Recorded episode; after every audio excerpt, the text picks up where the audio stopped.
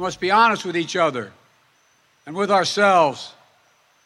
Too much of what's happening in our country today is not normal. Donald Trump and the MAGA Republicans represent an extremism that threatens the very foundations of our republic. Dit is Betrouwbare Bronnen met Jaap Jansen.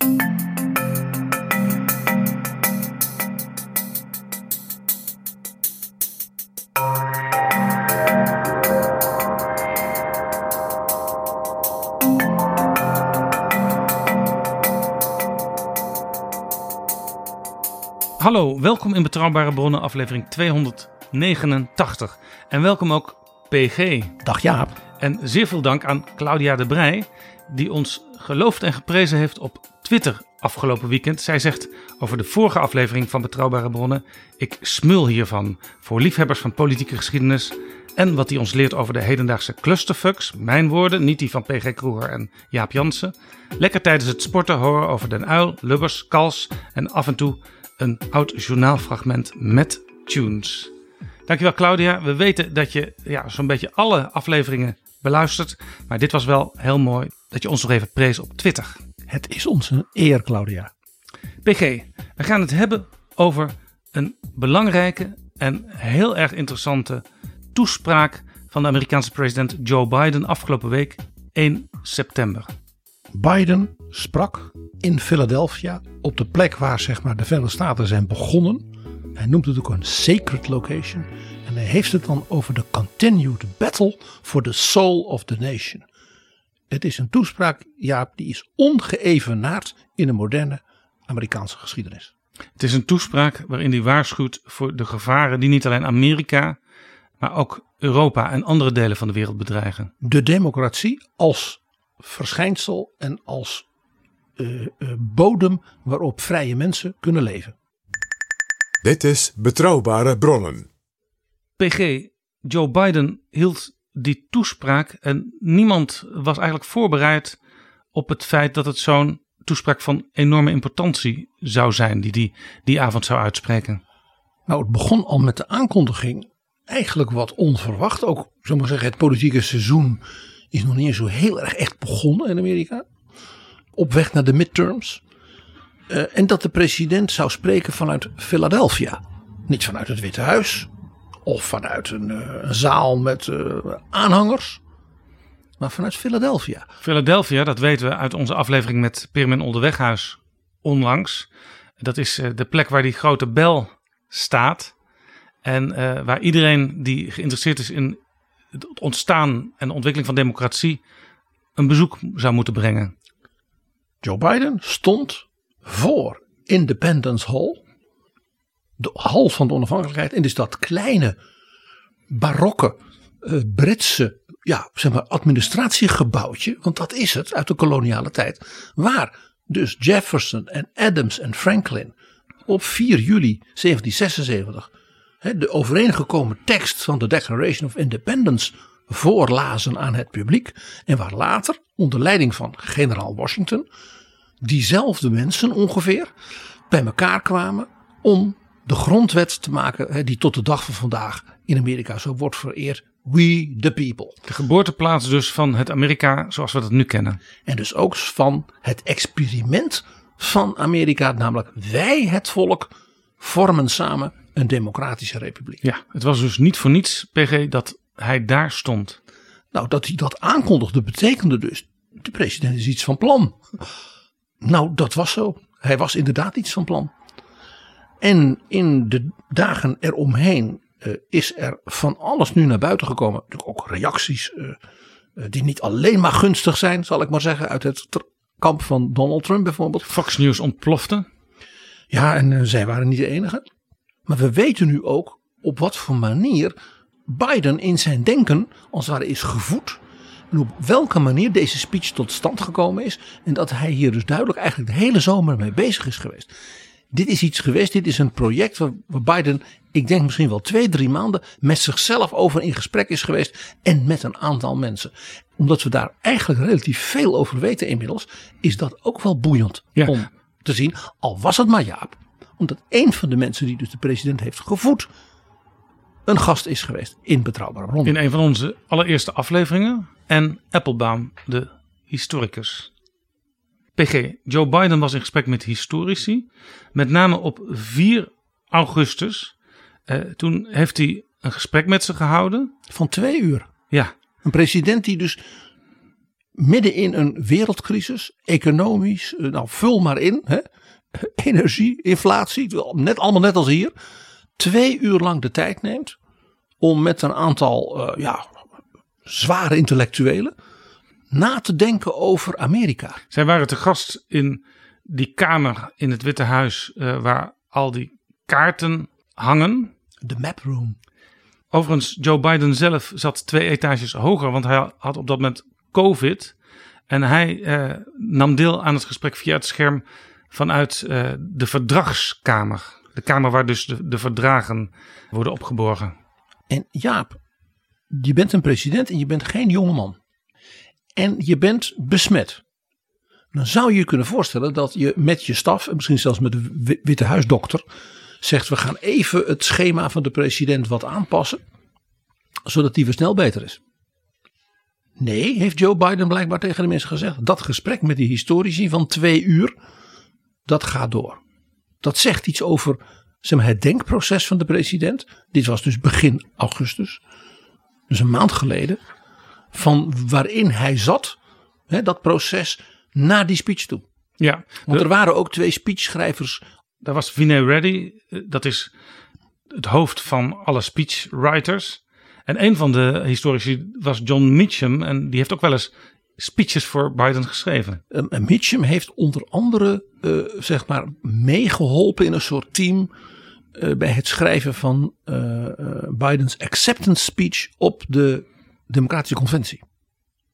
Nou, dus ondanks corona en sowieso altijd een hartstikke drukke agenda, ging op een middag 4 augustus een gesprek door met deze mensen. En eh, ja, die hebben ze niet zomaar van de straat gehaald. Dat zijn een aantal zeer interessante mensen. Dus het lijkt me leuk, ook voor onze luisteraars. Ik denk dat we ook een aantal van hun boeken eh, en andere publicaties op de site van de podcast erbij hangen. Ja. Eh, want dan kan je je daar ook nog daarin verdiepen. Nou, jij noemde al eh, John Meacham. Die is dus duidelijk eh, zeer gewaardeerd. Want anders dan vraagt Biden niet van denk eens mee voor mijn speech. Ja, John Mitchum heeft ooit een boek geschreven, 2018, The Soul of America, The Battle for Our Better Angels. En die termen, daar gaan we het nog een vaker over hebben. En deze speech was The Battle for the Soul of the Nation. Dus die komt bijna uit de titel van dat boek. En Our Better Angels wordt ook wel genoemd in dezelfde speech door Biden. Maar John Mitchum is niet een, ik zal maar zeggen, partijklopper. Want wie sprak in de nationale kathedraal van Amerika en Washington bij de uitvaartdienst van president Bush senior? Dat was John Mitchum. De familie Bush had hem gevraagd iets te vertellen over ja, hun vader, hun grootvader, hun vriend en zijn betekenis in de geschiedenis. Want hij was de officiële biograaf van Bush senior. Dus de familie Bush en dus hebben de Bush Library hadden hem gevraagd: zou u, ja, op, op grond van alles wat er in die bibliotheek zit, en dus ook in gesprekken met alle Bushes, de president zelf, met Barbara Bush, natuurlijk met James Baker, met nou ja, al die grote namen uit die tijd, ook met Nancy Reagan en dergelijke. Dus hij is een, ja, in dat opzicht is een hele interessante man, omdat hij dus in de mainstream klassieke republikeinse wereld zo hoog gewaardeerd wordt. Dat hij bij wijze van spreken zelfs bij zo'n uitvaartdienst mag spreken. Ja, hij heeft ook een En boek. tegelijkertijd, dus als daar ook iemand is die dus heel intensief meedenkt over de democratie en de geschiedenis van Amerika met Joe Biden. Ja, hij is dus echt ook een presidential historian, zoals dat in Amerika noemen. Eh, je had het over de oude Bush, daar heeft hij ook een boek over geschreven, hè? Destiny and Power. Dat is dus die officiële biografie. Dat is een enorme pil. Eh, ik kan hem zeer aanbevelen. Het is een zeer evenwichtig boek. Eh, het boek zit ook vol met de wat merkwaardige Bush humor en zijn voortdurende versprekingen. Want de beheersing van de Engelse taal was niet zijn sterkste kant. en Dat gaf hij ook toe. Ja, hij is dus geen typische democraat, zeg je. En een ander die erbij was, is, is wel een democraat. Dat is Alida Black. Alida Black is verbonden met de Democratische Partij. En het beste bewijs daarvan is natuurlijk de hele bijzondere klus waar zij voor is gevraagd om dat te organiseren. En dat is het archief van alle stukken en zeg maar, de hele ja, levensgeschiedenis van Hillary Clinton. Kijk, Hillary Clinton is natuurlijk geen president geworden, dus er komt geen tweede Clinton Library in Amerika, die van Hillary. Maar ja, het is natuurlijk wel een vrouw met een enorm, eh, enorm levensverhaal. En eh, minister van Buitenlandse Zaken geweest, senator geweest, first lady. Dus dat er heel veel over haar te verzamelen valt. En dat zij dus ook ja, een historische persoon is, is helder. Dus wat Alida Black doet, zijn twee dingen. Het ordenen van het archief. Dus ook de familiestukken en alles. En het eh, verzorgen van het Oral History Project. Ja. Zij organiseert, en ze doet het niet alleen in haar eentje, maar ze heeft dus een hele groep, zal waarschijnlijk jongere historici, die dus met iedereen die in hun leven met Hillary Clinton te maken hebben gehad, van haar zus en haar zwager tot Bill en Joe Biden en, en, en, en Ja. John Kerry. Ja, je zou kunnen zeggen, het, het voorwerk, eh, wat ook vaak natuurlijk voor biografie gebeurt. En ook vanuit het idee, straks zijn heel veel van die mensen er niet meer. Maar dan kun je ze toch over haar en over die relatie met haar horen spreken. Ja, het zijn dus echt hele diepte interviews, vaak van uren lang. Die als daar zowel materiaal is voor biografen en andere historici, als ook in zichzelf. Natuurlijk, elk van die verhalen vertelt zelf weer een verhaal over die beide mensen. Zowel degene eh, ja, die vertelt over Hillary, als over Hillary. Ja, zij is overigens ook betrokken, mevrouw Black, bij een eh, project van Vanderbilt University. Dat heet Unity and American Democracy. En dat gaat ook over politieke polarisatie en wat je eraan zou kunnen doen. En als historicus is zij een van de meest gerenommeerde experts over één andere vrouw in de Amerikaanse geschiedenis. Ook een first lady en wel Eleanor Roosevelt. Ook aanwezig was Sean Willens. Ja, dat is echt een hele grote naam als historicus. Als ik je nou vertel, hij heeft een enorme eh, ja, staat van dienst. Maar er zijn twee dingen waardoor hij als het ware echt een stempel heeft gedrukt op het vak. Hij behoort tot de mensen die ja, zich is gaan verdiepen. En ook wel een beetje gedurfd, wat uitdagend is gaan publiceren over president Andrew Jackson. President Andrew Jackson was zeg maar de eerste, wij zouden nu zeggen de echte populist in het Witte Huis. Iemand die als gewone man, als soldaat in dat Witte Huis kwam. Dus niet een edelman uit Virginia of eh, een John Adams of een John Quincy Adams. Hè. Eigenlijk de aristocraten, presidenten hè, waar het mee begon. De Jeffersons, de Madisons, Monroe, allemaal. Jackson was de eerste gewone jongen. En Jackson was eh, eh, fel en politiek. Ja, hield hij van, hij hield, van vijanden hebben. Dus hij heeft enorm geknokt met iedereen. Hij heeft bijvoorbeeld zijn eigen vicepresident ongeveer het huis uitgetrapt. Eh, hij is zeer omstreden om bijvoorbeeld zijn beleid tegen het verjagen van de Native Americans. Aan de andere kant wordt hij ook enorm gewaardeerd als iemand die zei: ja, die aristocratische presidenten die hebben het land wel gemaakt. Maar we the people. Dus hij was een populist ook in de zin van het volk moet wel echt meedoen, moet betrokken worden bij de politiek. Dus heel veel verschillende kleuren aan de beoordeling van Andrew Jackson. Ja, dus als het gaat over populisme en ook over polarisatie, dan, dan was Andrew Jackson wel iemand die je kunt bestuderen. Ja, en dat is ook de enige president waarvan Donald Trump altijd zei dat hij die waardeerde. Ja. Verder waren allemaal slapjaners en uh, nou ja, uh, niet zo geweldig als hij zelf natuurlijk. Maar Andrew Jackson, die, nou, daar was iedereen ook heel verbaasd over. Want Andrew Jackson was een democrat. Ja, Sean Willens is van Princeton University. En uh, hij heeft toen Trump nog president was gezegd dat hij de worst president in American history is. Hij vindt het dus nog erger dan Buchanan en Nixon. Dat wil toch wat zeggen. Even nog het tweede onderwerp. Want ik zei al, die man heeft echt een stempel gedrukt op dat vak. Eén, dus een soort herevaluatie van het tijdperk en de betekenis van Andrew Jackson, ook voor deze tijd. Een tweede, zijn boek, een monumentaal boek, The Age of Reagan. En hij heeft dus gezegd, de periode dat zeg maar, Ronald Reagan als ware staat voor de het veranderende Amerika is 1974, 1990. Dus van het aftreden van Nixon tot de val van de muur en hoe dan Bush als opvolger van Reagan in feite ja, een, een nieuwe wereld natuurlijk krijgt.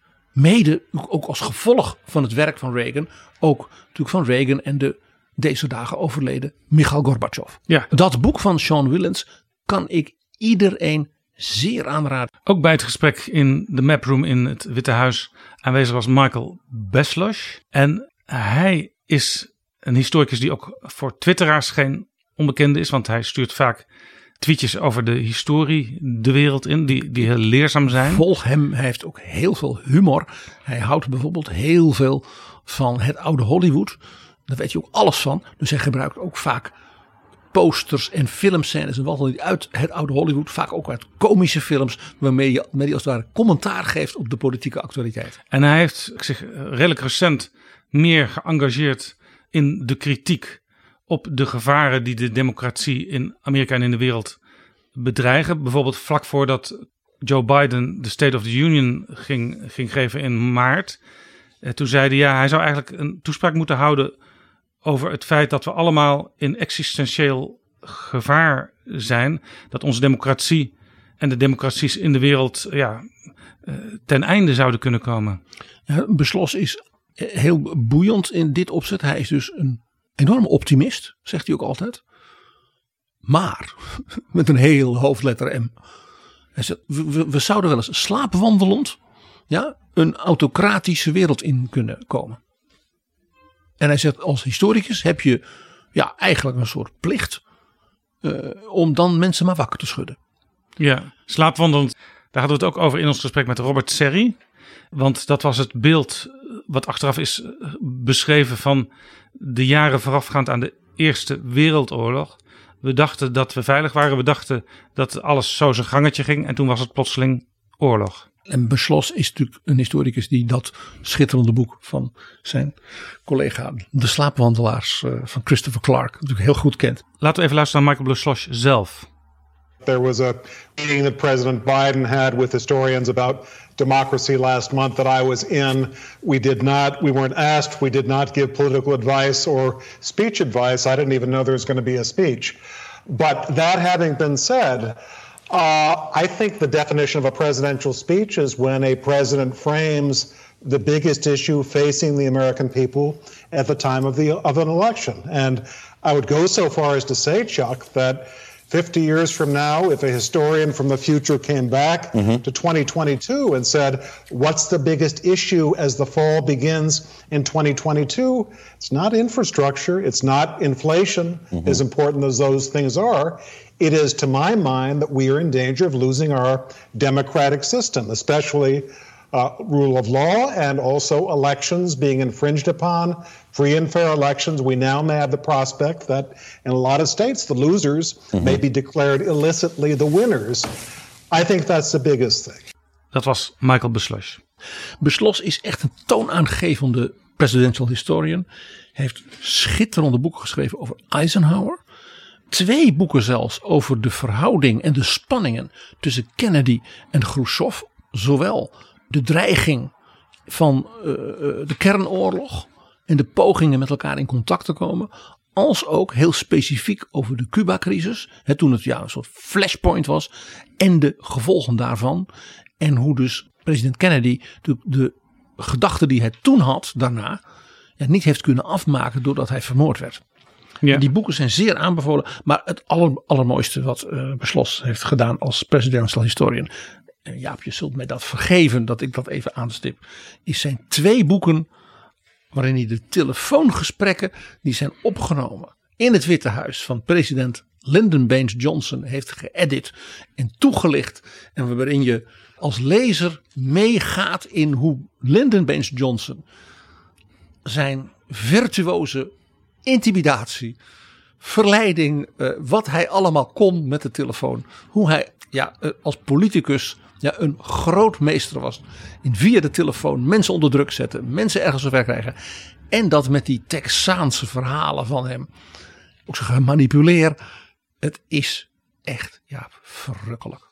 En je noemde haar naam al, ook aanwezig was en Applebaum. En Applebaum die natuurlijk een boek schreef over de herrijzing van zeg maar, het autoritaire bewind in bijvoorbeeld eh, Hongarije bij Orbán. Ze heeft ook over Kaczynski gesproken. Ze is natuurlijk getrouwd met de oud-minister van Buitenlandse Zaken van Polen. Dus ze weet ook alles van Polen. Heeft dus over die ontwikkelingen geschreven. En ook vergeleken met wat er dus in de Verenigde Staten met Trump gebeurde. En is natuurlijk een enorm kenner van Poetin, van Rusland, van Oekraïne. Dus dat was ook natuurlijk een extra reden voor Biden en zijn mensen om haar erbij te hebben. Ja, dat boek gaat over de verlokking van autoritair leiderschap. Het, het heet Twilight of Democracy: The Seductive Lure of Authoritarianism. Ja, de gutterdämmerung van de democratie. Dat is een behoorlijke titel, ja. Nou, uh, ze is natuurlijk, uh, Jaap, uh, bij jou en mij een keer zeer uitgebreid geweest. Met name ook over Poetin en Oekraïne.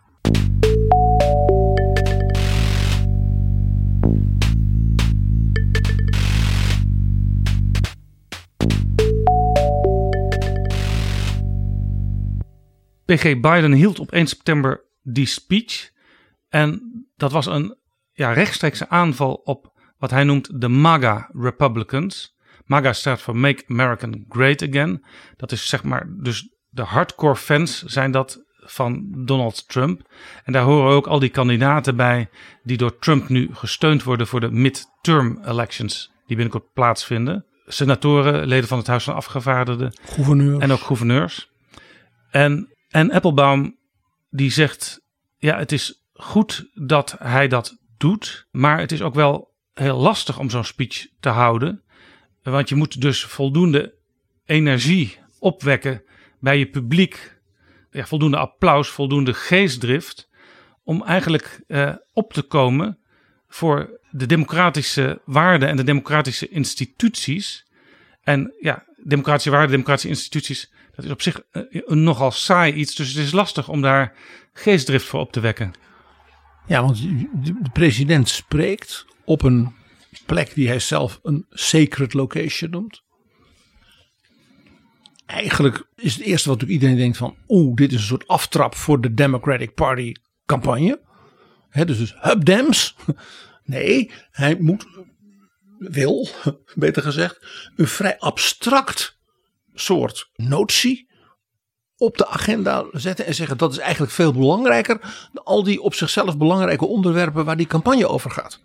Om vervolgens in die speech ook nog, dat zullen we zien, die belangrijke onderwerpen te verbinden met die abstracte notie. Dus het is in dat opzicht ook in retorisch intellectueel opzicht een hele hele lastige en gewaagde speech.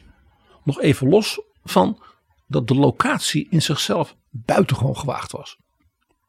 Dus ja, en Applebaum schrijft dat he, wat onderkoeld op. En daar heeft ze dus heel gelijk aan. Ja. Het is echt een waagstuk deze speech. Ja. Hij had dus ook gigantisch kunnen mislukken. Het was zelfs zo dat er opmerkingen kwamen over die plek waar die stond. Want achter Biden waren zichtbaar twee mariniers die daar dat gebouw bewaken. Die staan er altijd. Ja, die, die staan er, want het Independence Hall hoort tot de nationale monumenten. Dus het is een nationaal park. Maar toch bracht het zelfs de woordvoerder van Biden even tot een verklaring waarom dat zo was. Ja, dat moet je dan even toelichten voordat mensen roepen hij maakt misbruik van deze mariniers voor een soort partijpolitieke truc. The president gave an important speech last night, a critical speech, in an added inflection point. And um, you know, our democracy, our values, uh, our values that are our values that our men and women who protect us every day and fight for it every day uh, believe in as well. The presence of the Marines at the speech was intended to demonstrate the deep and abiding respect uh, the president has for these service service members, uh, to these ideals, uh, and the unique role our independent military plays in defending our democracy, no matter which party is in power. Again, no matter which power party is in power. And it, it is not abnormal, it is actually normal for presidents from either side of the aisle to give speeches in front of members of the military. Ook Trump heeft natuurlijk een aantal keren gebruik gemaakt van nationale monumenten. Nou, laat ik er twee heel even aanstippen die iedereen zich misschien nog kan herinneren. Hij heeft bij Mount Rushmore, dat is die enorme berg in South Dakota, waar die, die hoofden van die presidenten in de rotsen zijn uitgehaald. Ja, waar Trump het liefst persoonlijk zijn eigen hoofd ook nog zou willen uithakken. Ja, maar dan iets groter dan nog van Washington. Ja. Uh, uh, en uh, daar heeft hij een ja, soort rally gehouden. En daar heeft hij geloof ik zelfs de luchtmacht een soort flyover laten doen. En daar heeft hij dus gewoon een puur partijpolitieke aanval ook op Nancy Pelosi en wat dan gedaan, waar de honden geen brood van lusten. En voor velen het meest ja, pijnlijke, wat men echt afschuwelijk vond, was dat hij een show heeft opgenomen met een interview bij Fox. En dat was ook puur partijpolitiek. Dus dat was niet, ik ga eens een maatschappelijk of politiek vraagstuk mm toelichten. En dat werd helemaal gefilmd in het Lincoln Monument.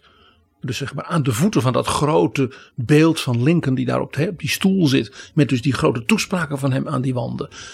Ja, dat is natuurlijk een soort schrijn van de nationale historie en de democratie. Dat doe je niet. Nou, Trump natuurlijk wel. Ja. PG, eh, tegenstanders van Biden waren dus boos dat hij daar stond. En ook natuurlijk zeker ook boos over de tekst die we zo wat dieper gaan behandelen. Maar ja, Biden is natuurlijk ook gewoon een politiek leider. Hij is de voorman van de Democraten. Hij is de president en hij is zijn hele leven al een doorgewinterde politicus. En he takes his moment. Want dat hij nu de aanval opent, is omdat hij natuurlijk weet en ziet, en ieder Amerikaan ziet, dat de Grand Old Party, de Republikeinse partij, niet alleen tot het bot verdeeld is, maar in feite uit elkaar aan het vallen is. wat is gebeurd met Liz Cheney, die dus haar uh, uh, zetel als het ware kwijtraakt in het huis ja, onder druk van de MAGA-vleugel, om maar zo te Liz zeggen. Cheney nota bene die een, een, leidende rol speelt in de commissie die uh, het onderzoek doet naar 6 januari. De, de, overval zou je kunnen zeggen op uh, Capitol Hill. En Liz Cheney die natuurlijk tot een van de, wat is het, 10, 11 republikeinen behoorde. Die voor impeachment stemden. Van Trump. En je kunt een hoop van Liz Cheney beweren. He, ze, ze staat nu voor de grondwet en al die prachtige waarden. Maar ze is niet zo links als Joe Biden. En dan zeg ik het netjes. Ze is en blijft de dochter van Dick Cheney. En daar is ze ook trots op. En dat mag natuurlijk ook. Maar haar rebellie, ook na die verkiezingsnederlaag, dat ze zei: Nou ja, ik ben dan straks niet meer de volksvertegenwoordiger van de staat Wyoming. Maar de strijd om de democratie, die is pas begonnen. Two years ago, I won this primary with 73% of the vote. I could easily have done the same again. The path was clear. But it would have required that I go along with President Trump's lie about the 2020 election. It would have required that I enable his ongoing efforts to unravel our democratic system and attack the foundations of our republic. That was a path I could not and would not take. As of last week, you must also believe that 30 career FBI agents who have spent their lives working to serve our country abandoned their honor and their oaths and went to Mar a Lago not to perform a lawful search or address a national security threat, but instead with a secret plan to plant fake incriminating documents in the boxes they seized. This is yet another insidious lie. Donald Trump knows that voicing these conspiracies will provoke violence and threats of violence. This happened on January 6th, and it's now happening again. It is entirely foreseeable that the violence will escalate further. Yet he and others continue, purposely, to feed the danger. Today, our federal law enforcement is being threatened. A federal judge is being threatened. Fresh threats of violence are arising everywhere. And despite knowing all of this, Donald Trump recently released the names of the FBI agents involved in the search. That was purposeful and malicious. No patriotic American should excuse these threats or be intimidated by them. Our great nation must not be ruled by a mob provoked over social media. Ja, dat is voor Biden natuurlijk ook een signaal om te zeggen van ik spring als het ware in dat gat. Ja, daarom maakt Biden ook helder onderscheid tussen wat hij dan steeds noemt de MAGA Republicans en de gematigde Republikeinen. Hij gaat zelfs zo ver dat hij de MAGA Republicans eigenlijk toeschuift ook naar, ik zal maar zeggen, de QAnon gektes, om het maar zo te zeggen. Dus de complottheorieën de, uh, en, en, en die kant. En mensen in de republikeinse traditie die daar niets van moeten hebben. Daarvan zegt van, hoor eens, wij denken anders. Maar wij zijn wel eensgezind als het gaat om de democratie, om de grondwet en om ja, fatsoenlijk, een fatsoenlijk Amerika. Now, I want to be very clear, very clear up front. not every Republican, not even the majority of Republicans are MAGA Republicans. Not every Republican embraces their extreme ideology. I know because I've been able to work with these mainstream Republicans.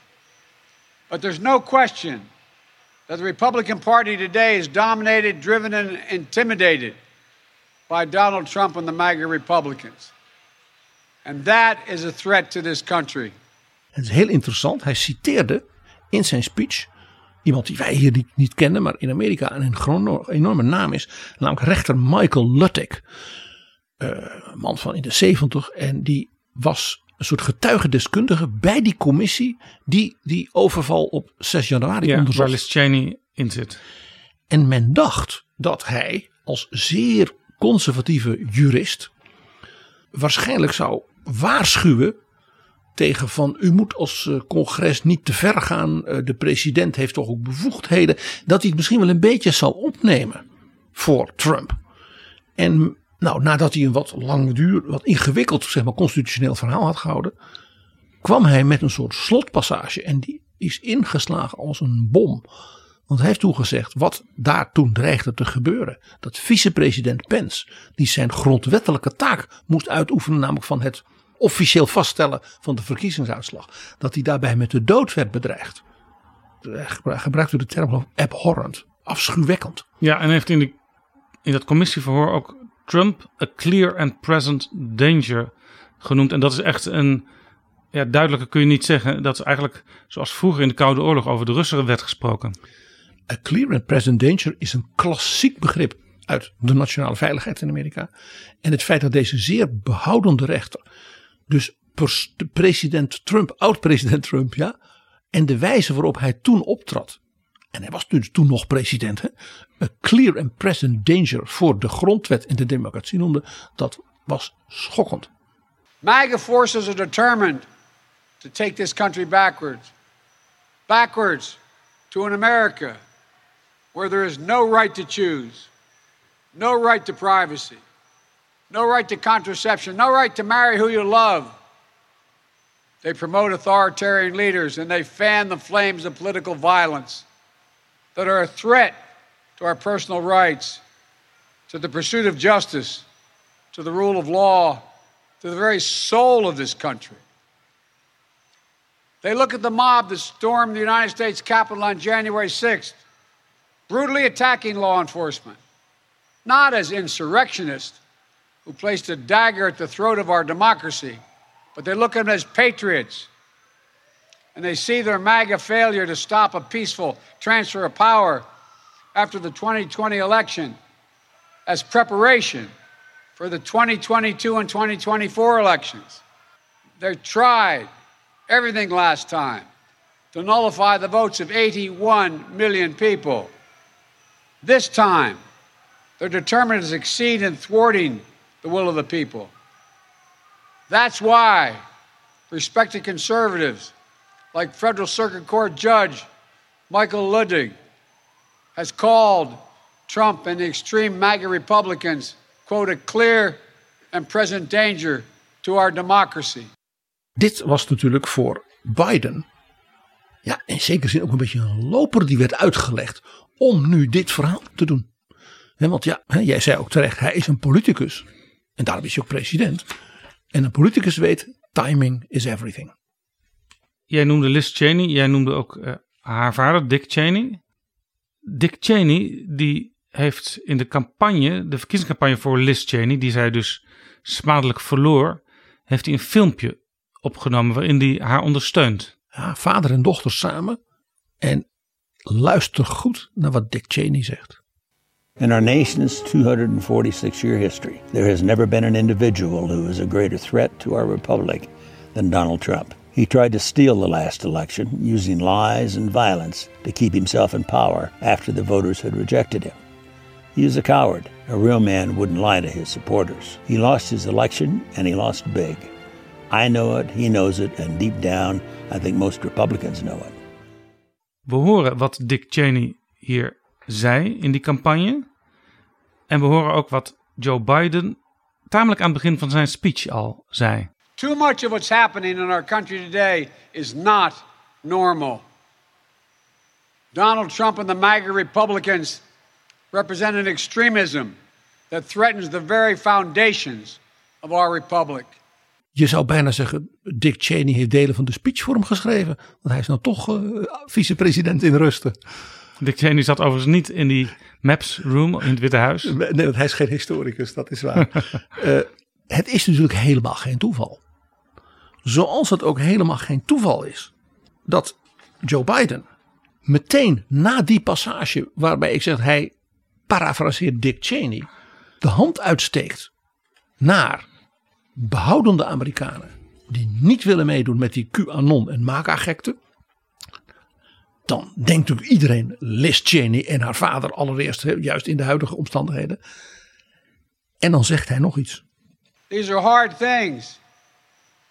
But I'm an American president. Not a president of red America, blue America, but of all America. And I believe it's my duty my duty to level with you, to tell the truth, no matter how difficult, no matter how painful. Dit is interessant, want ik hoor hier ook een beetje Barack Obama in. Je zult in deze speech, en dat is, er is echt, vandaar ik zei, met de historici is hij gaan praten. Hier is maanden aan gewerkt. In die speech is voortdurend een balans gaande met allusies en bijna letterlijke citaten van die republikeinse en behoorlijk omstreden, niet heel linkse vicepresident Cheney. En dan de iconische president die Biden zelf ja, diende als vicepresident Barack Obama.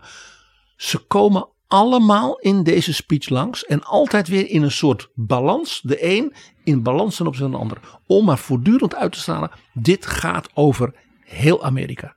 Niet over Democrats. Niet over Republicans. Hij heeft het ook regelmatig over de independents. Dus de mensen die niet zich tot één partij hebben ingeschreven. Maar die zegt van dat zijn ook mensen die volop meedoen in het maatschappelijk en politiek debat. En ik roep ook hen op te staan voor de democratie. Ja, Joe Biden uh, gaf ook een soort reden waarom hij juist nu die toespraak hield. Hij zei het volgende. I believe America is at an inflection point. One of those moments that determine the shape of everything that's to come after. And now, America must choose to move forward or to move backwards, to build a future or obsess about the past, to be a nation of hope and unity and optimism, or a nation of fear, division, and of darkness. Hier heeft Biden met zijn speechschrijvers even geworsteld. Wat is nou een, een inflection point? Er is hier een begrip voor in de Amerikaanse zeg maar, politieke geschiedenis. Waarvan ik denk dat dat er hele tijd heeft gestaan. En dat dat toen is geschrapt. En toen kwam het weer terug. En toen is het uiteindelijk geschrapt. En werd het dus inflection point. Want dit, wat hij zegt, het is een moment dat de aard van alles wat na ons komt bepaalt. Ja, ja. En dat toen moest ik onmiddellijk denken aan die beroemde speech van Franklin Delano Roosevelt, die door Ronald Reagan, die hem zo bewonderde hè, als jongen, niet schaamteloos, maar toch wel gedurfd werd herhaald. We have a rendezvous with destiny. There are no words to express the extraordinary strength and character of this breed of people we call American. Everywhere Everywhere we've met thousands of Democrats, independents, and Republicans from all economic conditions, all walks of life, bound together in that community of shared values of family, work, neighborhood, peace, and freedom. They're concerned, yes. They're not frightened. They're disturbed, but not dismayed. They are the kind of men and women Tom Paine had in mind when he wrote during the darkest days of the American Revolution, we have it in our power to begin the world over again.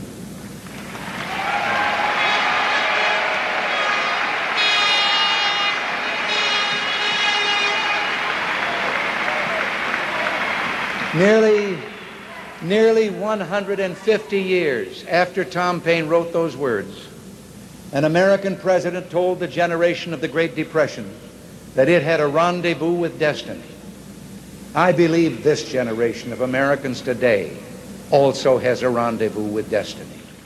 Dat was natuurlijk toch de aristocraat uh, FDR. Die zo kon praten. En Reagan kon dat natuurlijk prachtig uh, ja, uh, op zijn manier ook doen. Maar wel een beetje ouderwets. Ik zou maar zeggen, chic soort taal. Wat niet helemaal past bij Joe Biden, hè, de boy from Scranton. Ja, die toch de, ook graag, graag gezien een gast is in arbeiderskringen. En ook folks tegen de Amerikanen zegt, dat heeft natuurlijk FDR nooit gedaan. My fellow Americans.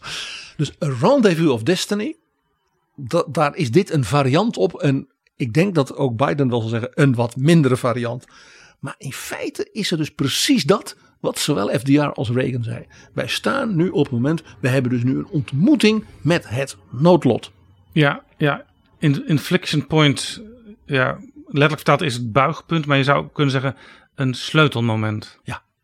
En Applebaum, die heeft op 4 augustus Joe Biden verteld waarom volgens haar hij zo'n toespraak zou moeten gaan houden. Uh, Applebaum zegt die MAGA Republicans die zijn een bedreiging omdat hun leider de uitkomst van de verkiezingen niet accepteert als hij ze verliest. En omdat uh, Trump niet gelooft dat de rule of law op hem persoonlijk van toepassing is. En omdat hij zich niet houdt aan een cultuur van terughoudendheid, tolerantie, gematigdheid. Compromisbereidheid. Ja, en heel belangrijk ook uh, tot slot.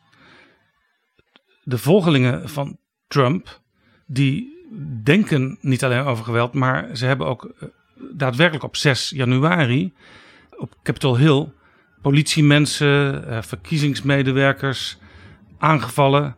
De FBI, Department of Justice, ambtenaren, die worden allemaal verbaal en soms ook daadwerkelijk aangevallen. Er is ook sprake van geweld. Het, het woord wordt niet gebruikt door, door Biden, uh, maar dit is wel het, dit is het moment waar vaak het verschil zit met gewone politiek, zou je kunnen zeggen, en fascisme. Ja, de, en Applebaum bouwt hier voort op ook haar publicaties, zowel over Poetin als over dus die hè, opkomst van autoritaire leiders. Dat zij zegt, die autoritaire leiders die zeggen, kijk, de normale politieke wetten zijn voor normale politici, die verachten wij. En die normen gelden dan ook niet voor mij. En daarmee, dat is een heel belangrijk element van haar analyse.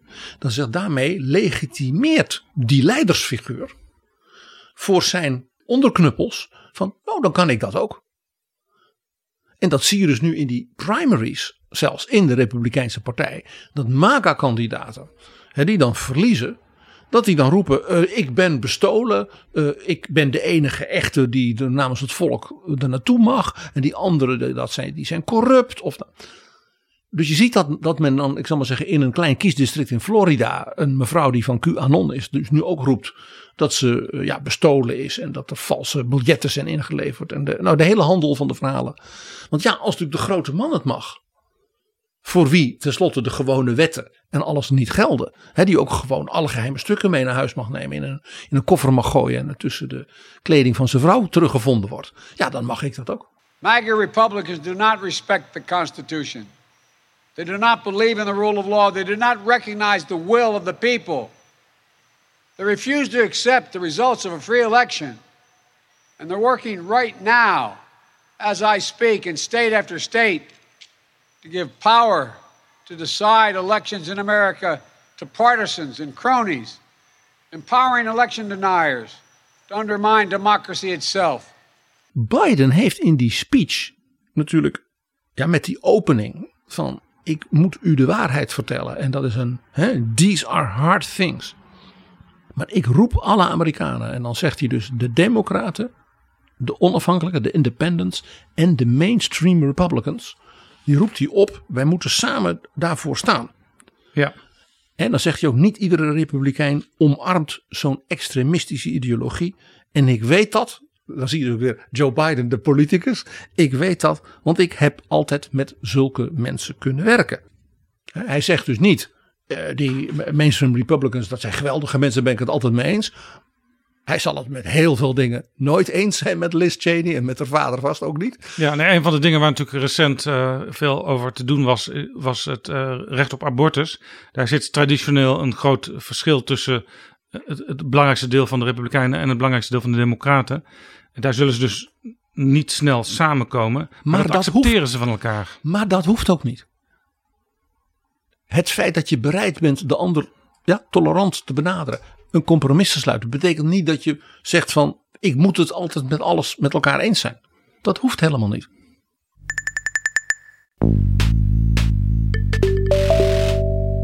Dit is Betrouwbare Bronnen, een podcast met betrouwbare bronnen.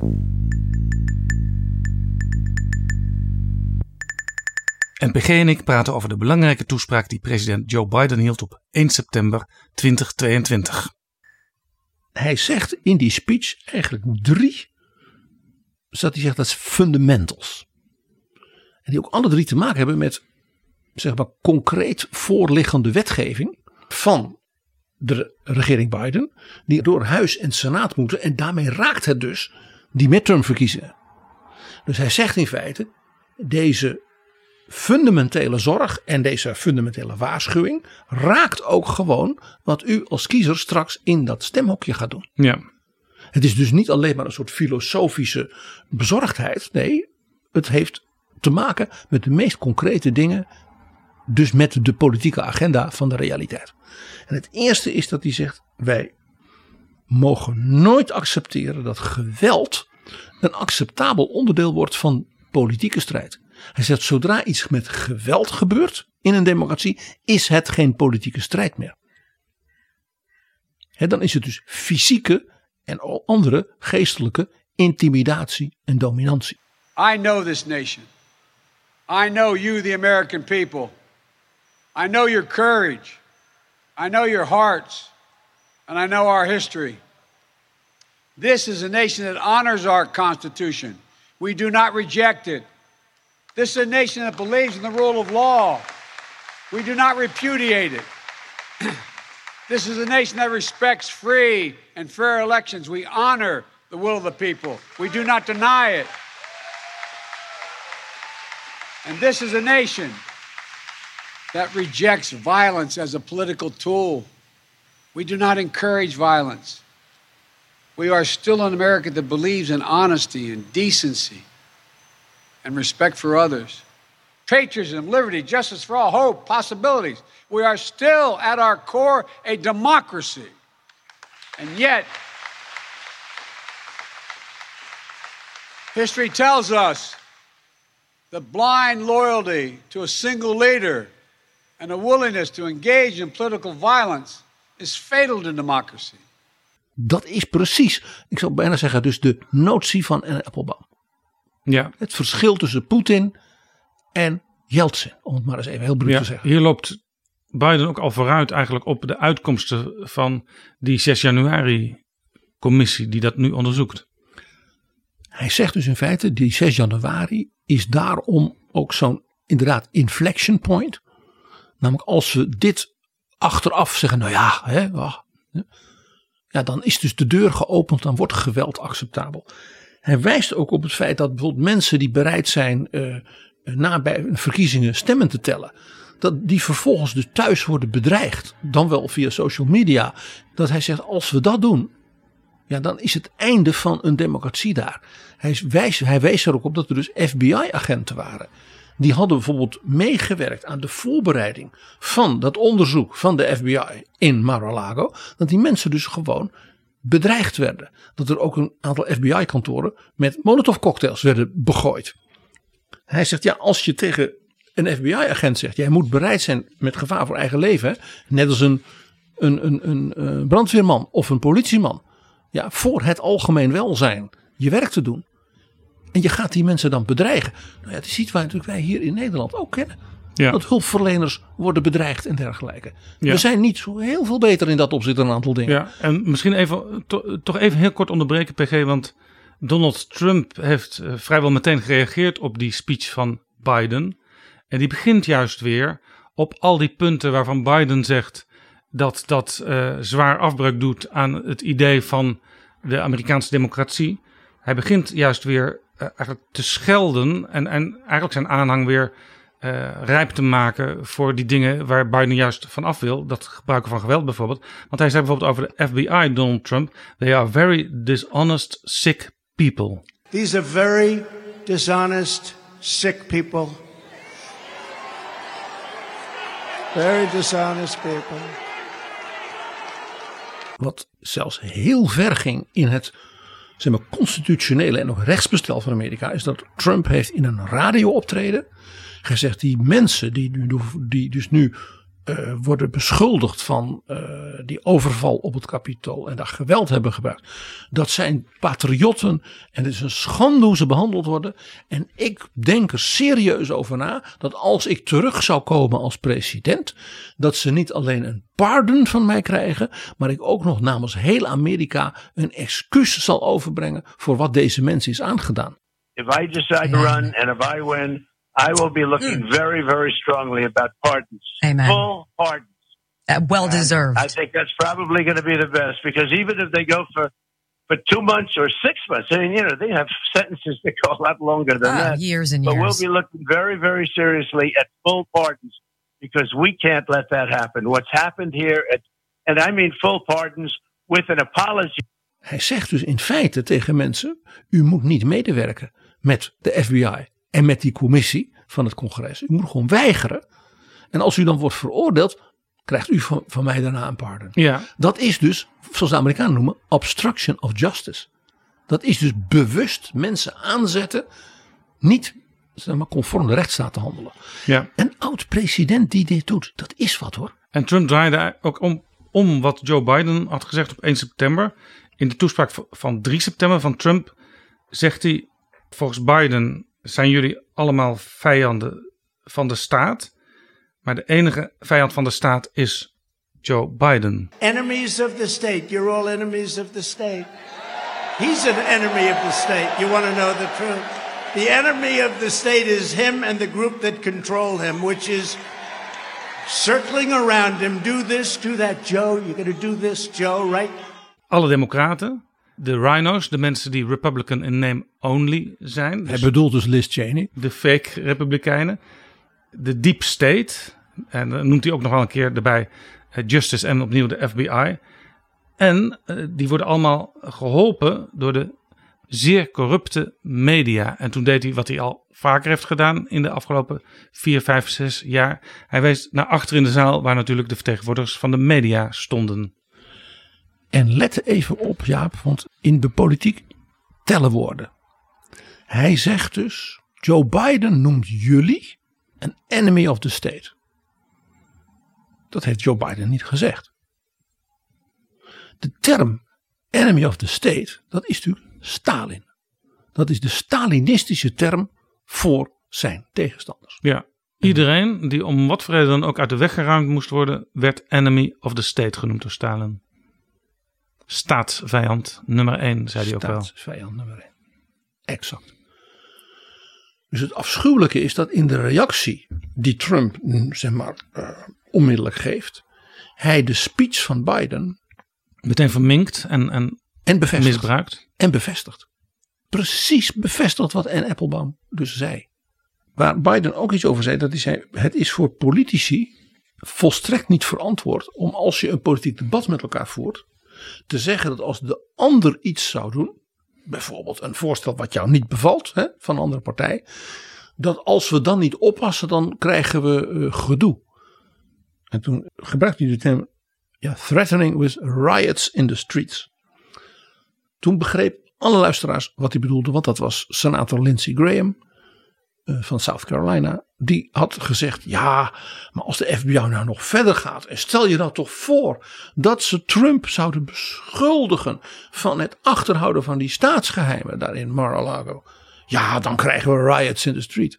If there's a prosecution of Donald Trump for mishandling classified information, there'll be riots in the streets. Biden, die natuurlijk zelf zijn hele leven ongeveer senator is geweest, een collega van Lindsey Graham, die zegt: Ja. Als je als senator daarmee dreigt, dan zet je dus in feite de deur open. There are public figures today, yesterday, and the day before predicting and all but calling for mass violence and rioting in the streets. This is inflammatory.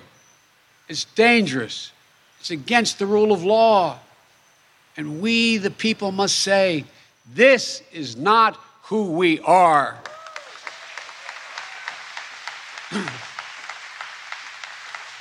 Precies dus wat Anne Applebaum zei.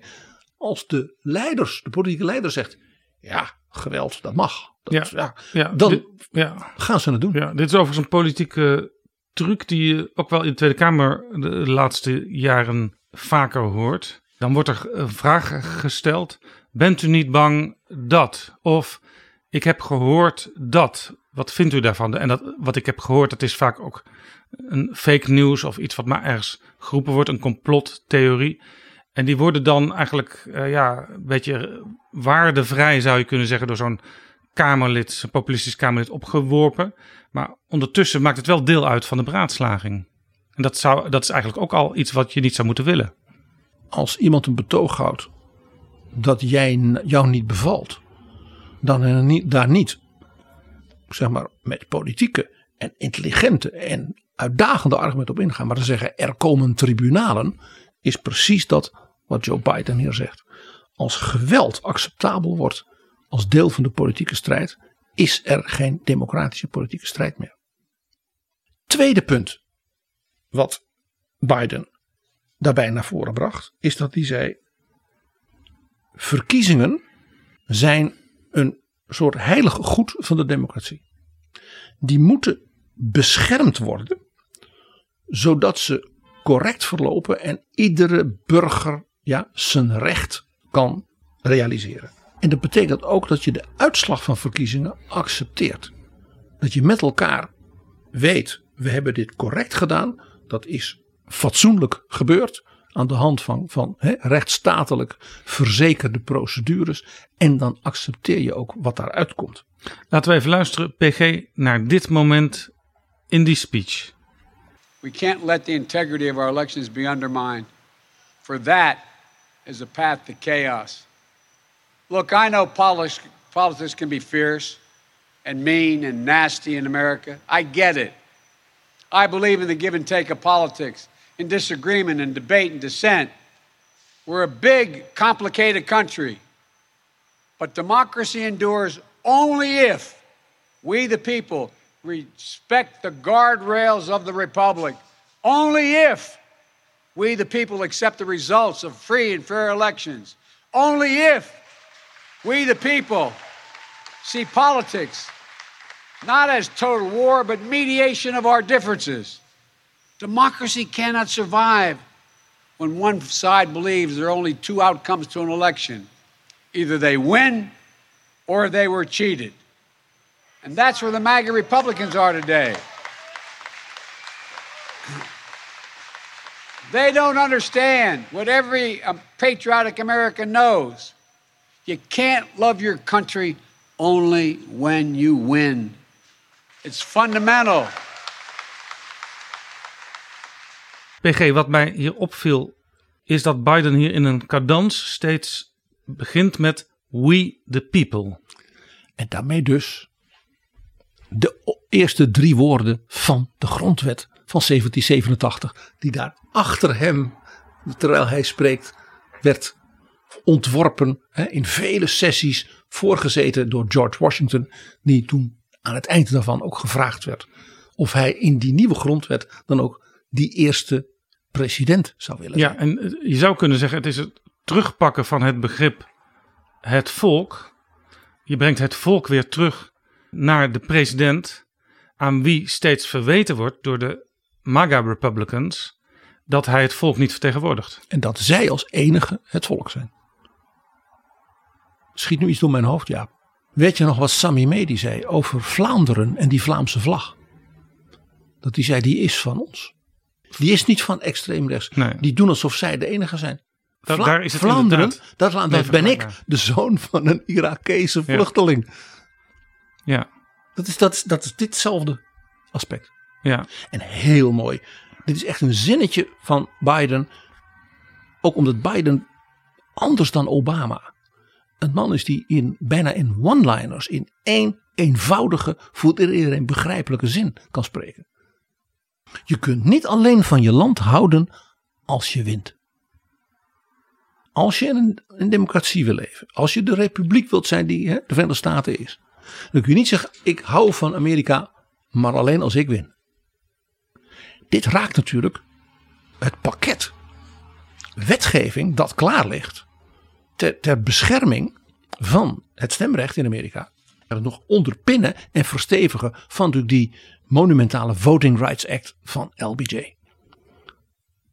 En die is, dat is eigenlijk een, dat is een product, met name ook vanuit het huis en vanuit Nancy Pelosi en haar mensen, om als het ware de ontwikkelingen, nou ja, sinds LBJ in 65 met zijn wet, eh, ja, die mee te nemen. Ook ten aanzien van de bescherming van het stemrecht. eh, eh, het briefstemmen en dergelijke. Wat allemaal natuurlijk in die tijd natuurlijk nog allemaal wat eenvoudiger was dan in de digitale tijd van nu. Daar heeft Biden dus ook een heel concreet toppunt van de agenda voor bij die verkiezingen te pakken. De bescherming en het zeg maar ook eren van de verkiezingen als een essentieel onderdeel van de democratie. Het derde punt in de speech, daar, dan gaat hij als ware nog een stapje verder. Dan associeert hij nog nadrukkelijker Trump en de wat hij noemt MAGA Republicans met wat ik maar noem de QAnon ontwikkelingen. Want hij zegt het verspreiden van complotten, leugens, eh, eh, dingen over andere mensen, hun ideeën, hun daden, die gewoon aantoonbaar niet waar zijn. Maar dat voortdurend de hoofdtoon te maken van bijvoorbeeld het politiek debat of de verkiezingsstrijd, ondermijnt uiteindelijk het stemrecht zelf. Hij zegt omdat dan de burger ertoe gebracht wordt zijn stem uit te brengen of af te wegen op grond van onwaarheden en dat bewust gestuurd. Want dat doe je met opzet. En daar, zegt hij, is dus een essentiële taak voor niet alleen alle politici, maar ook de media. Dus hij legt een verband hier tussen het eh, streven naar waarachtigheid en het streven naar democratische waarden. Ja, dit grijpt ook een beetje terug, schiet mij nu ineens te binnen, op de verkiezingscampagne van Trump toen hij uiteindelijk tot president werd gekozen tegen Hillary Clinton, waar ook allerlei eh, ja, waanideeën en complottheorieën rondom Clinton de wereld in werden gebracht. Uh, ja, en die dus eindeloos worden herhaald en vergroot. En overigens ook hier in Europa. En ook steeds in de debatten door Trump werden aangehaald. Rechtstreeks tegenover Hillary Clinton. Ah, je ziet dus nu bijvoorbeeld dat uh, ja, uh, zeggen, wat onafhankelijke Amerikaanse analytici dus een beetje spottend zeggen. Uh, de MAGA-vleugel bejubelde de FBI omdat ze zeiden we gaan toch nog een keer extra naar de e-mails kijken hè, van Hillary. Ze vonden overigens niks in die 33.000 e-mails. Maar het nu, nu een schande vinden dat als ze honderden geheime stukken die zomaar verspreid liggen overal in dat resort hè, waar Michael Wolff uh, met, bij ons nog zo mooi over vertelde, uh, dat je dat dan onderzoekt en dat bij elkaar brengt en gaat checken, klopt dat allemaal wel? Ja, het gekke is dat Trump hier in zijn reactiespeech op 3 september ook weer uitgebreid uh, over begon. Ja, het is een enorme schande en de FBI, dat zijn zieke mensen. Maar het is wel goed dat ze Hillary Clinton uh, hebben onderzocht. Want ja, die had inderdaad meer dan 30.000 uh, stukken uh, verdonkere maand. The Mar-a-Lago raid was a desperate effort to distract from Joe Biden's record of misery and failure. The many disasters that our country and the world are now suffering would never, ever have happened if I was in the White House. You all know that. All of this stuff would never happen. Wat ook heel erg grappig was, was, ja, ik zeg het grappig in de zin van cynisch grappig hoor, was dat de, uh, de MAGA-groep beschuldigde het Nationaal Archief dat ze dus Trump lastig vielen om iets van 15 dozen met mappen. Terwijl Obama 1,2 miljoen documenten had opgeslagen in Chicago. Terwijl die library van hem nog in aanbouw is. En dat is allemaal, Obama heeft dat allemaal zomaar meegenomen. Ja, dat Nationaal Archief, dat zijn natuurlijk hele keurige bibliothecarissen. En hele nette, hele nette historici, hè, die van documenten en zo houden. Dus die hebben een verklaring afgegeven. Die hebben gezegd, ja, het klopt. Er is voor de Obama Library is al 1,2 miljoen documenten. Heeft dus de clearing gehad van het Nationaal Archief. En inderdaad, dat wordt ook met oog op, ja, waar je dat moet opslaan. In Chicago inmiddels is dat klaar van de library. Alleen, het is eigendom van het Nationaal Archief. En de medewerkers die dat beheren zijn geen medewerkers van de Obama-bibliotheek. Obama heeft niet één document meegenomen. Nee. En nog even over Trump. Die riep ook nog in zijn toespraak.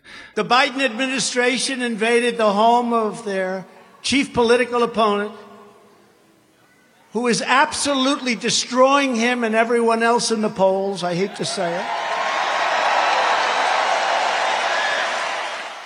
Nou, absolutely destroying them in the polls, daar is geen sprake van. Er is overigens wel, en dan komen we weer terug eigenlijk op het thema van Biden.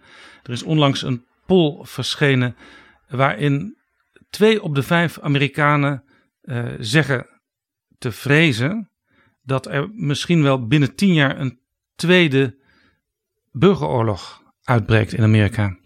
Ja, dat is dus een van de redenen geweest voor die historici en dat geldt met name ook uh, Sean Willens, want die heeft daar eerder over gesproken. Die heeft gezegd van als je kijkt naar het type conflict en de wijze waarop dus nu ook met elkaar ja, niet meer gecommuniceerd wordt. Die zegt, dat zegt hij, hebben we dus meegemaakt in die twintig jaar voor de burgeroorlog.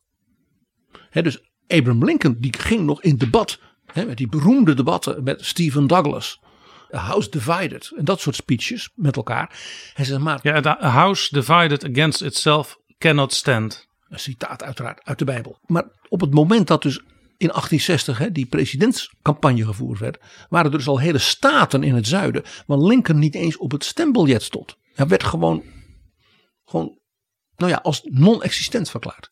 En Sean Willens zegt van ik, ik zie in de wijze waarop bijvoorbeeld nu ook wordt gepraat over verkiezingen die, niet, die niet geldig zijn. En dat hij zegt dat is een ontwikkeling die, we, die hem als historicus natuurlijk ook uit het, hè, de tijd van Andrew Jackson, die zo bestuurder heeft. Hij zegt dus buitengewoon ja, angstig maakte.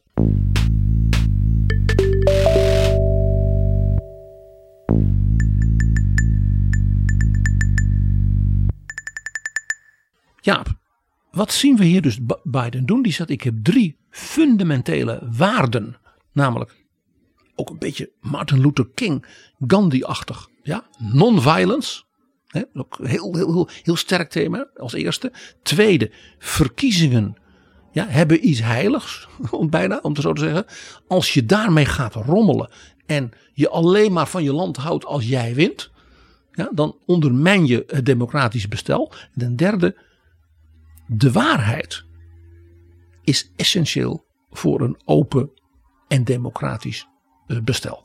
Als leugens en complotten gaan sturen hoe ja, mensen tot beslissingen komen, dan gaan we er als democratie aan. Ja, uh, ik zei al eerder in dit gesprek, PG, uh, eh, Biden is natuurlijk ook gewoon een politicus. En dan komt het moment in de speech dat hij het heeft over: ik zie een ander Amerika, I see a different America. En dan komt hij eigenlijk wel weer terug op zijn eigen verkiezingsprogramma en zijn beleid wat hij aan het uitvoeren is. En ja, dat, ik zou bijna zeggen, ja, dat moet je een eh, president natuurlijk vergeven. Dat hij ook even aandacht vraagt voor zijn eigen programma. Maar let dan ook weer op hoe hij in het licht van deze speech, hoe hij dat doet. But I see a different America. An America with an unlimited future. An America that's about to take off. I hope you see it as well. Just look around. I believe we could lift America from the depths of COVID. So we passed the largest economic recovery package since Franklin Delano Roosevelt. And today, America's economy is faster, stronger than any other advanced nation in the world. We have more to go. Jaap, een democratisch president met de levensgeschiedenis van Joe Biden kan natuurlijk niet anders dan beginnen met Franklin Delano Roosevelt. In de diepste crisis hebben we aangepakt en het gaat weer. Hè? America's economy is faster, stronger than any other advanced nation in the world. New Deal 2.0. Maar interessant is dat hij vervolgens nog een paar van dat soort grote, zeg maar, fundamentele lange termijn dingen. die dus Joe Biden in gang zet, noemt. En de eerste die hij dan noemt is zijn enorme investering in nieuwe infrastructuur. Ja, de taak waarmee Pete Buttigieg uh, belast is in zijn uh, regering. En hij verwijst daar, dat is interessant PG, naar een republikein. I believe we could build a better America. So we passed the biggest infrastructure investment since President Dwight D. Eisenhower. Ike, een republikein. Die dus in het Amerika van dat iedereen een auto had. in de jaren 50 zei: wij moeten dat enorme continent met nieuwe infrastructuur met elkaar verbinden. Dat was in die tijd ook bruggen, maar ook vliegvelden, ook de trein. Al was dat natuurlijk in Amerika daarna verder weg. Maar één ding weten we zeker. Als er iemand de spoorwegen nu in het kader van infrastructuur weer een boost gaat geven. Dan is dat natuurlijk Amtrak Joe. Hè? Maar hij verwijst dus bewust natuurlijk naar deze alomgeliefde uh, militaire nationale held. Generaal Eisenhower. Een republikein. Zo'n typische mainstream republican. Waar iedere Amerikaan als het ware zeg maar ja, met respect aan denkt. En waarbij veel Republikeinen zullen denken: waar is deze partij van Dwight D. Eisenhower gebleven? De partij van Eisenhower, van Gerald Ford, van Reagan, van Bush. Dan noemt hij er nog één. Dan zegt hij: Ik ga.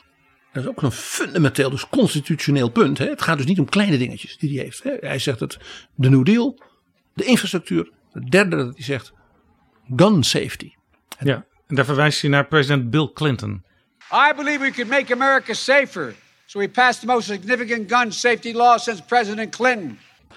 Interessant is dat dus dat is niet een onderwerp van iedereen denkt: oh ja, natuurlijk, dat wordt tot de grote dingen van Bill Clinton.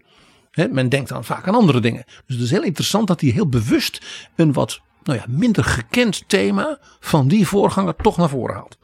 En dan zegt hij natuurlijk: we gaan voortbouwen op het voor de, iedere Amerikaan uh, verzorgen dat men zich uh, kan verzorgen als men ziek is. En dat de, Van president Obama. En dan verwijst hij natuurlijk naar de Affordable Care Act, zoals dat heet. Die hij natuurlijk als vicepresident voor zijn president Obama door die Senaat heeft helpen sjouwen. En dat is interessant, PG. Uh, hij noemt dus deze dingen. Terwijl juist zijn tegenstanders uh, zeggen. Er komt helemaal niks uit zijn handen. Die Biden, dat zijn vier verloren jaren. The cynics and the critics tell us nothing can get done. But they're wrong. There is not a single thing America cannot do, not a single thing beyond our capacity if we do it together. It's never easy. But we're proving in America, no matter how long the road, progress does come. Dus wat Biden doet, is dat hij die grote thema's van de actuele politieke agenda plaatst in zowel het historische kader van presidenten van verschillende partijen. Ja, die naar de toekomst keken. En die dus stonden voor de democratische waarden. Want dat kon je toch werkelijk van FDR en van Obama en de anderen wel zeggen. En dat hij meteen dus dat thema van de democratische waarden daarmee verbindt met die actuele. Ja. En wat natuurlijk een president in Amerika dan doet, zeker als hij dus een speech houdt die zo, mag ik ook wel zeggen, uitdagend is dan moet hij natuurlijk het vervolgens weer ja, naar die plek terugbrengen waar hij staat. dus dat Independence Hall, dus ook van, nou ja, wat hij zei, de battle for the soul of the nation. En dan is het zeer interessant hoe hij dat doet, Jaap. Want hij citeert daarbij zonder enige twijfel, voor iedere luisteraar te begrijpen, twee iconische republikeinse presidenten. Ja, dat is interessant. Want een aantal namen noemt hij. Maar politieke junkies, die ook veel lezen en volgen over de Amerikaanse politiek, die herkennen vaak in belangrijke speeches ook verwijzingen naar anderen die niet met name genoemd worden. Je hoeft dat ene woord maar te gebruiken en dan weet je, zoals ik hiervoor zei, het feit dat die inflection point zei en afzag van rendezvous with destiny. Ja. Dat zou te veel geweest zijn. Te veel pretentie bijna. Tegen dat slot heeft hij als het ware de vrijheid genomen om dat wel te doen. My fellow Americans, America is an idea, the most powerful idea in the history of the world, and it beats in the hearts of the people of this country. It beats in all our hearts. It unites America. It is the American creed. Amerika is het idee van ja, toekomst en vrijheid. En dan denk jij onmiddellijk, oh natuurlijk, de Gettysburg Address van Lincoln. Ja. Hè? Four score and seven years ago, onze voorvaderen hebben hier in Amerika het idee ja, geprobeerd dat je een vrije democratie, where all men are created equal. En dit werd natuurlijk altijd weer gebracht door die andere retorisch zo begaafde republikeinse president, namelijk Ronald Reagan, die altijd zei: Amerika is een ideaal. Wat we dus voortdurend weer moeten zien ja, zichtbaar te maken. The shining city on the hill. The idea that America guarantees that everyone be treated with dignity. It gives hate no safe harbor. Ook dat is dus weer Lincoln. The proposition that all men are created equal. Zoals Lincoln dat ook in dat mooie 19e eeuwse Engels zei. Dus de propositie, de gedachte dat ieder mens gelijk geschapen is. En hij dus zegt dus hier dat het garandeert dus dat idee dat ieder mens ook waardig wordt behandeld.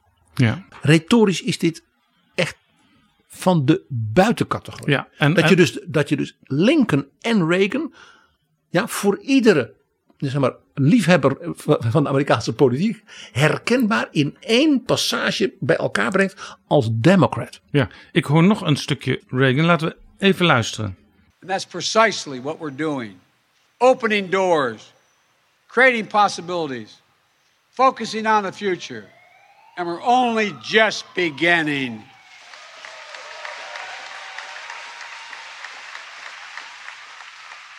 Dat laatste, hè? We're only just beginning. Ja, je hebt helemaal gelijk. You ain't seen nothing yet. Wat Reagan volgens mij uitsprak bij zijn herverkiezingscampagne. Je zou bijna denken dat Joe Biden, waarvan ook wordt gezegd, is hij misschien niet te oud? Net als Reagan in 84, eigenlijk aankondigt in 24, precies 40 jaar later, doe ik het ook weer. Nou, nou ja, eh, je zou bijna zeggen, hij moet het wel doen. Want hij neemt nu met deze speech zo'n enorme last op zijn schouder. De mantel die hij nu draagt, hè, is die van FDR en van Lincoln. En, ja, ja, ja. Ik zei toch al eerder, ja, dit is een hele gewaagde speech. Dit is Betrouwbare Bronnen. En dan helemaal aan het eind, dan heeft hij zoiets van, ik ga helemaal los. Dat zie je ook als je de tekst bekijkt, dan heeft hij gewoon, hij, we moeten gewoon aan de slag. We can't afford to leave anyone on the sidelines. We need everyone to do their part. So speak up, speak out, get engaged, vote, vote, vote. Dit is bijna een tekst die je uitspreekt aan de vooravond daadwerkelijk van de verkiezingen. En het grappige is, dan zie je dus hoe dat werkt in zo'n speech. Want hij heeft natuurlijk van die, van die schermen met teksten. Dit, dat, vote, vote, vote. Dat, ik heb zo'n idee, dat staat helemaal niet op, die, op dat scherm. Want ineens gaat hij dan naar een tekst en die is prachtig.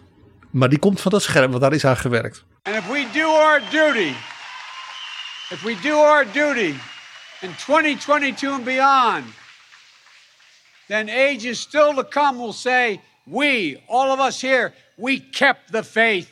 We preserved democracy. We heeded our worst, we, we heeded not our worst instincts, but our better angels.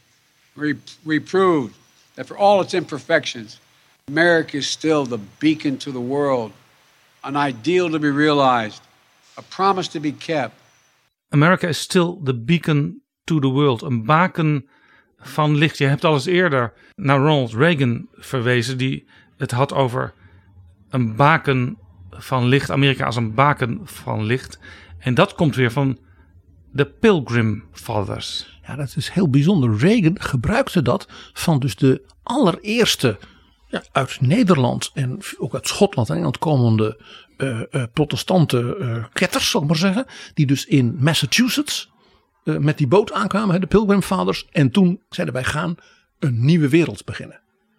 met, vanuit een christelijk ideaal een nieuwe samenleving. En dus ook een nieuwe politiek. En, dat, hè, en daarmee zijn wij a shining city on a hill. Ja. En Reagan heeft dat regelmatig gebruikt. Ook in zijn allerlaatste toespraak waarmee hij als, als president afscheid nam van de Amerikanen. Dus wat Biden hier doet is opnieuw heel direct dat verbinden met de oer-republikeinen van deze tijd. Maar in die passage zit nog iets, Jaap. Even daarvoor, dan zegt hij van, wij gaan laten zien als we onze plicht doen, ja, dat we de democratie bewaren. Dus hij zegt, we moeten dus ons best doen de democratie te bewaren. Dat was dus de boodschap ook van die historici. En dan zegt hij, hoe hebben we dat gedaan? We hebben ons vastgehouden niet aan de slechtste instincten, maar ons, aan onze better angels. Iedere Amerikaan kent die tekst. Ja. Want dat is bijna het, de smeekbede van Abraham Lincoln in zijn eerste toespraak als president. Dat hij zei: wij moeten, wij moeten geen vijanden zijn, het noorden en het zuiden, maar broeders. We moeten hè, luisteren. Laten we luisteren naar de better angels of our nature. Ja, en dat is ook dan weer rechtstreeks waar ik terugkom bij John Meacham, die bij dat gesprek met Biden zat uh, over dit grote onderwerp. Want dat boek van Meacham heette The Soul of America, The Battle for Our Better Angels. Boek uit 2018. De speech ging over de battle for the soul. En hij citeert hier Lincoln en in feite ook de titel van het boek van Meacham. PG, jij zei al Independence Hall, die plek waar hij stond, Joe Biden, met deze speech, is heilige grond. Zo heilig dat in 2015 paus Franciscus daar ook kwam spreken. Ja, de laatste grote naam die op die plek sprak was paus Franciscus. Joe Biden is natuurlijk katholiek. En Joe Biden is een zeer gelovig katholiek. En Joe Biden was als vicepresident toen ook uh, een van de natuurlijk eregasten die toen uh, paus Franciscus uh, kwam, hem ook dus ontving natuurlijk als voorzitter van de Senaat. En dat was natuurlijk een groot moment voor hem, ook persoonlijk. En op een of andere manier heeft dus het episcopaat van de stad Philadelphia het voor elkaar gekregen dat dus het nationaal parksysteem toestond dat dus deze kerkleider, maar ja, hij is natuurlijk ook staatshoofd van het Vaticaanstad, hè, zou spreken bij Independence Hall. En Independence Hall is natuurlijk het is van alles, maar absoluut geen godsdienstig monument. En in Amerika heb je natuurlijk scheiding van kerk en staat. En wie hebben dat bedacht en voortdurend benadrukt? De founding fathers die die grondwet daar hebben geschreven. Dus dat was heel opmerkelijk. Maar die speech van Paus Franciscus was ook heel opmerkelijk. En die doet op een bepaalde manier denken aan wat Joe Biden doet. En ik kan mij eigenlijk niet voorstellen dat Joe Biden, de vrome katholiek als hij is, niet deze speech als het ware bij de hand had. Met de gedachte: ik moet ook zo'n verhaal op diezelfde plek houden. Want wat deed de paus? Die zegt: Ik sta hier natuurlijk als de man van de katholieke kerk.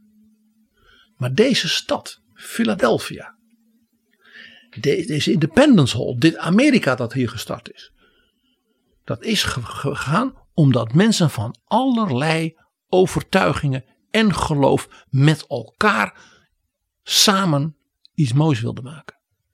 En hij heeft dus zelfs in die speech als daar een saluut gebracht aan de Quakers en andere dus kleine protestante groepen. Ja, want de Quakers hebben Philadelphia gevormd. Die dus als het ware de, de basis hebben gelegd voor de vrijheid van godsdienst en de vrijheid van te geloven voor iedere Amerikaan. Dat was dus heel onverwacht. En ik lees je één stukje voor van Paus Franciscus, waarbij je denkt: dit is zo ja, herkenbaar ook aan Joe Biden. Hij zegt onder andere dit: De verschillende godsdiensten hebben het recht en de plicht om duidelijk te maken dat je een samenleving kunt bouwen waarin een gezond pluralisme mogelijk is. Dat verschillen niet alleen respecteert, maar ook waardeert. En zulk pluralisme is een kostbare bondgenoot in de commitment om de menselijke waardigheid te verdedigen en vrede te vinden in een wereld vol troebelen.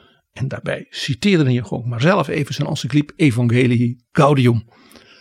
En dan zegt ik neem de gelegenheid om al die mensen, van wat voor godsdienst zij ook zijn, te danken. Die hebben geprobeerd de God van vrede te dienen door steden van broederliefde te bouwen. Al te vaak hebben de mensen die in nood zijn geen stem en kunnen niet worden gehoord. U bent hun stem. En jij weet, Philadelphia, die stad van de Quakers, dat is het Grieks uit het Nieuwe Testament. Dat betekent broederliefde. Dus jij denkt, de katholiek Biden zal zeker ook geïnspireerd zijn door wat de paus hier zei. Het zou mij niks verbazen, ja. En hierover, PG, over deze speech van Joe Biden, waarvan jij dus zegt mede geïnspireerd door de paus, zegt Donald Trump. Joe Biden came to Philadelphia, Pennsylvania to give the most vicious, hateful, and divisive speech ever delivered by an American president. En daarmee zegt dus Donald Trump, beste Jaap, dat Biden's speech beter was dan de inaugural speech van Donald Trump zelf, waarin hij riep dat er sprake was van een American carnage, een Amerikaans bloedbad. Beter in al zijn gruwelijkheid, slechtheid en wat ze in Amerika noemen darkness. En we weten wat de George W. Bush zei tegen de mensen om hem heen toen die speech klaar was. That was some weird shit. Dankjewel. PG.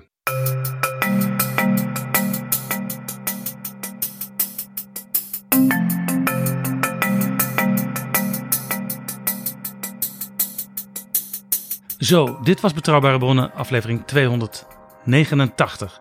Deze aflevering is mede mogelijk gemaakt door de vrienden van de show. Luisteraars die met een donatie klein of groot ervoor zorgen dat er nog veel meer mooie episodes van Betrouwbare Bronnen kunnen verschijnen. Dank jullie wel. En als jij nou ook ons wil helpen, ga dan naar vriendvandeshow.nl slash bb. Tot volgende keer. Betrouwbare bronnen wordt gemaakt door Jaap Jansen in samenwerking met dag en nacht.nl.